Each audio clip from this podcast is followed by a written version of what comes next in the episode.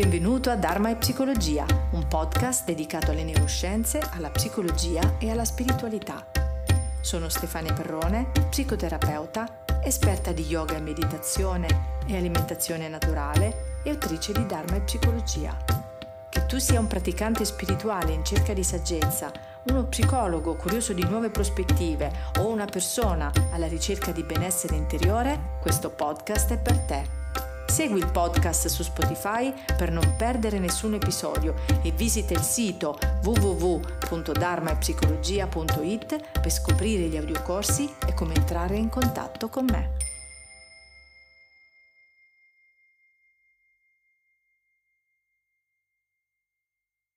Bentornati ad un nuovo episodio di Dharma e Psicologia.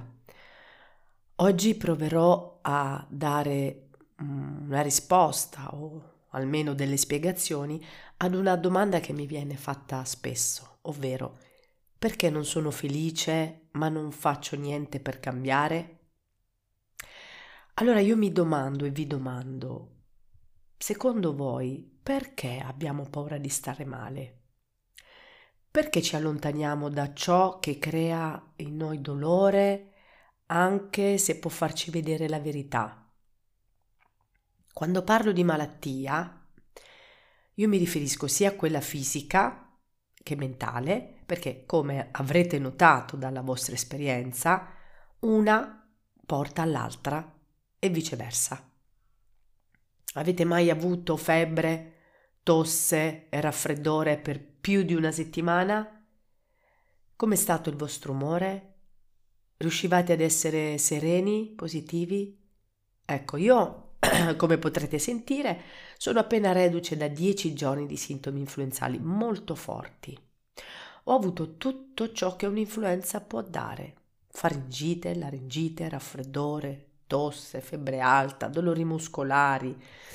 E in questi giorni ho cercato coscientemente di osservare come si muoveva la mia mente in questa disintossicazione che noi definiamo malattia.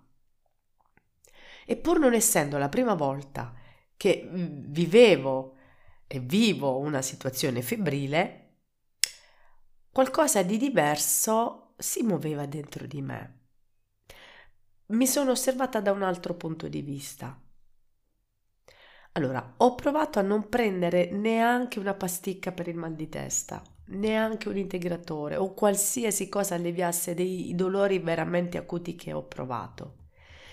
La mia mente ha iniziato a condurmi verso il dubbio, la paura, la stanchezza, la stanchezza del dolore soprattutto, perché quando è, è protratto per giorni e giorni, la mente si offusca e quindi la mia lucidità diminuiva e dubitavo persino del processo di purificazione che chiaramente era in atto dentro di me.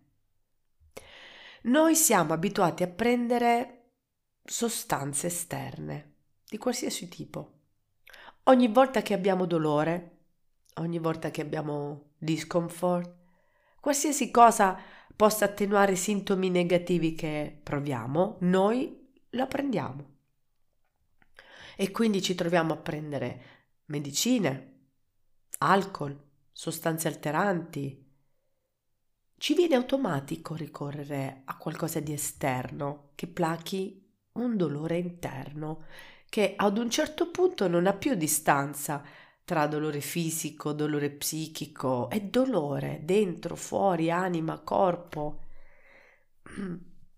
Ad esempio, chi soffre di attacchi di panico, e faccio questo esempio perché ci sono tantissime persone che purtroppo so, ne soffrono, e gli attacchi di panico sono esperienze intense di paura e di disagio e sono accompagnate da sintomi fisici e sintomi cognitivi significativi, e vi assicuro che li, li si sente nel corpo e nell'anima allo stesso modo.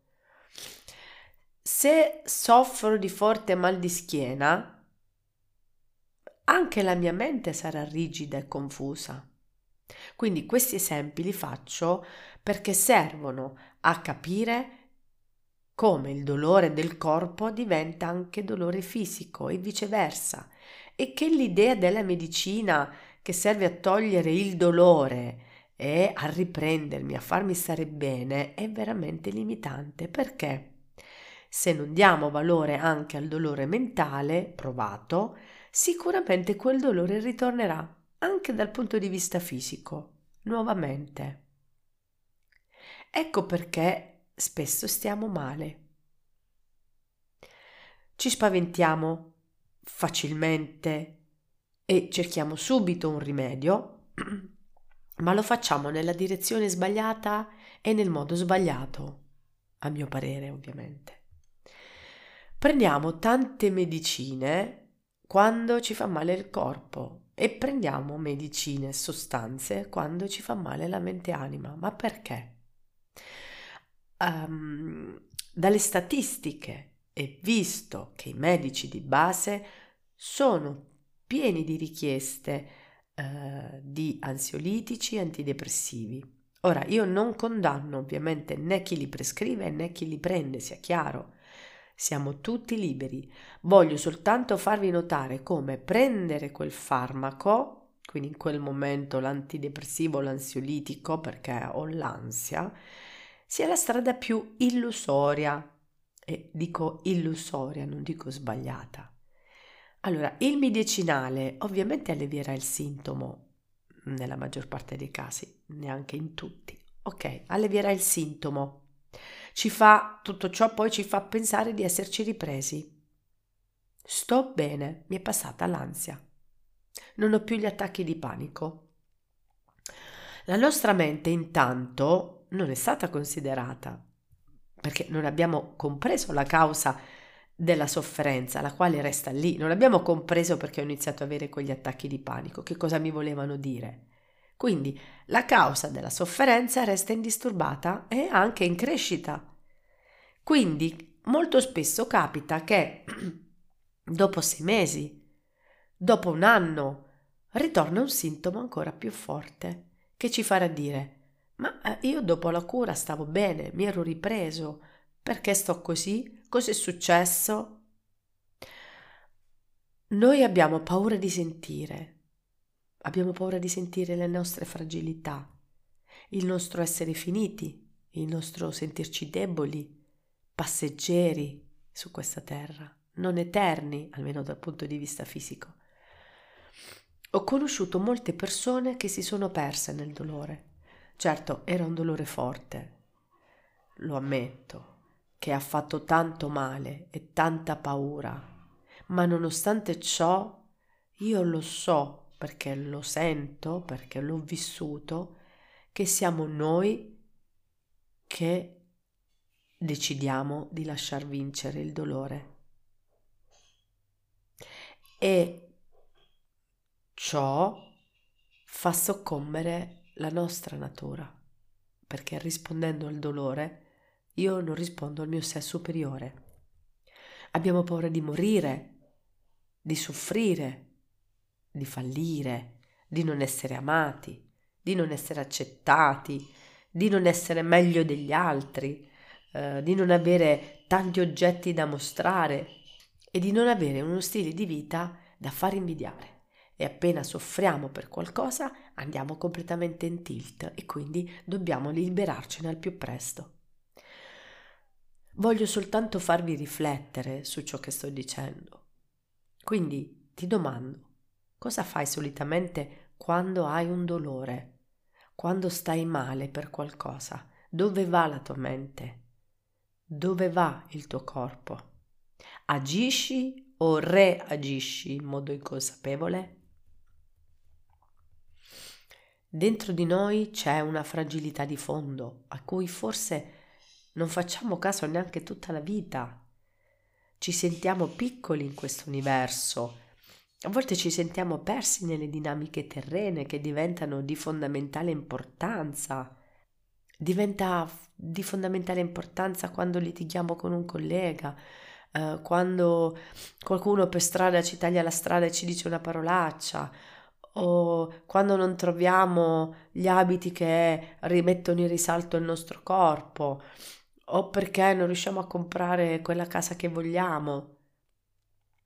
E sebbene delle volte cerchiamo di uscire dalle gabbie che noi stessi ci creiamo, finiamo per caderci dentro ancora di più e quindi riprendiamo la nostra vita come in una catena di montaggio.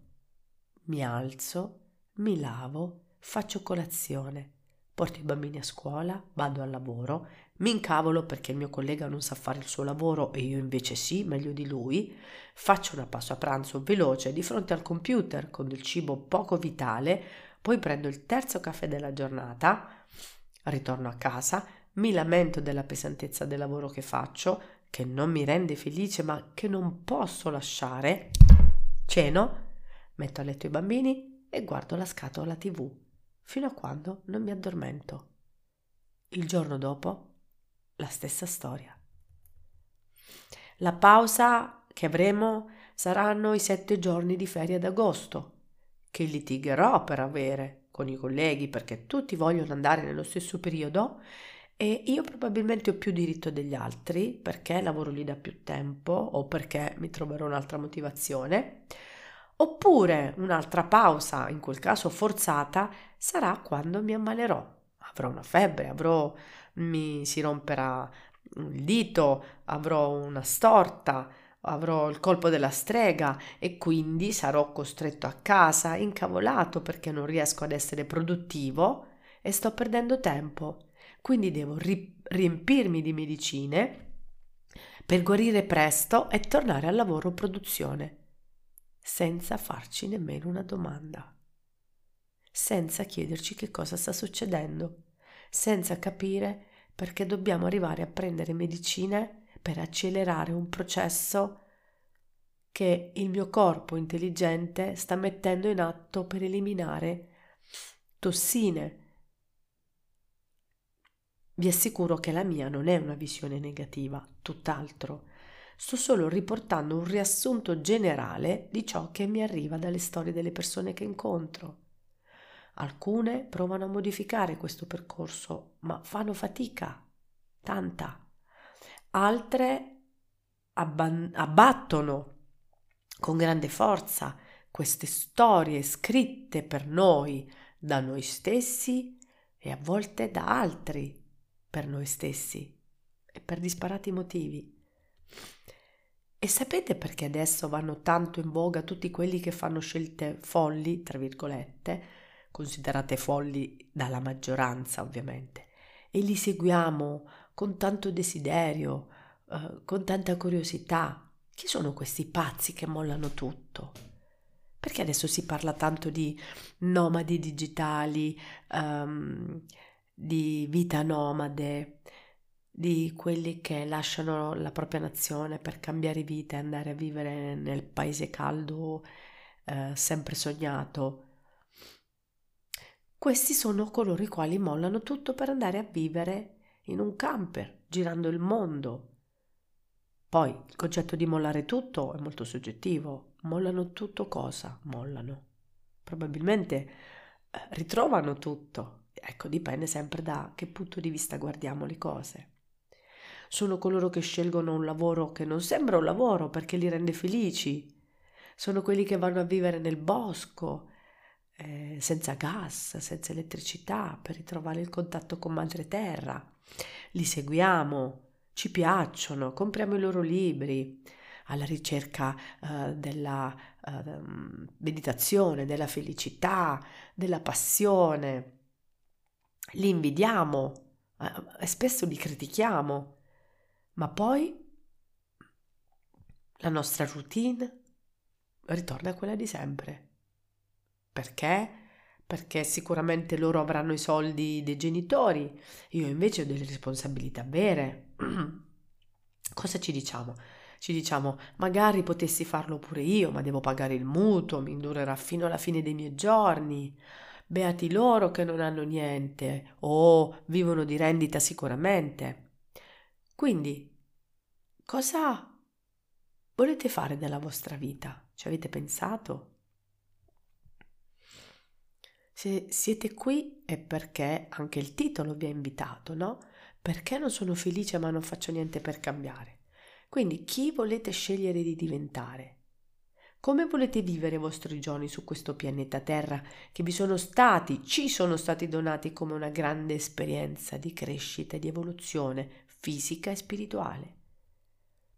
Le mie parole di oggi forse per alcuni possono sembrare negative, dure, provocatorie, pesanti, ma in realtà io ho una grandissima apertura di cuore in questo momento e sono molto connessa con chi ha simili pensieri, ma anche tanto a chi la pensa in un modo completamente diverso, perché credo nell'amore, nell'unione, nella scienza dello spirito, nella scienza della mente.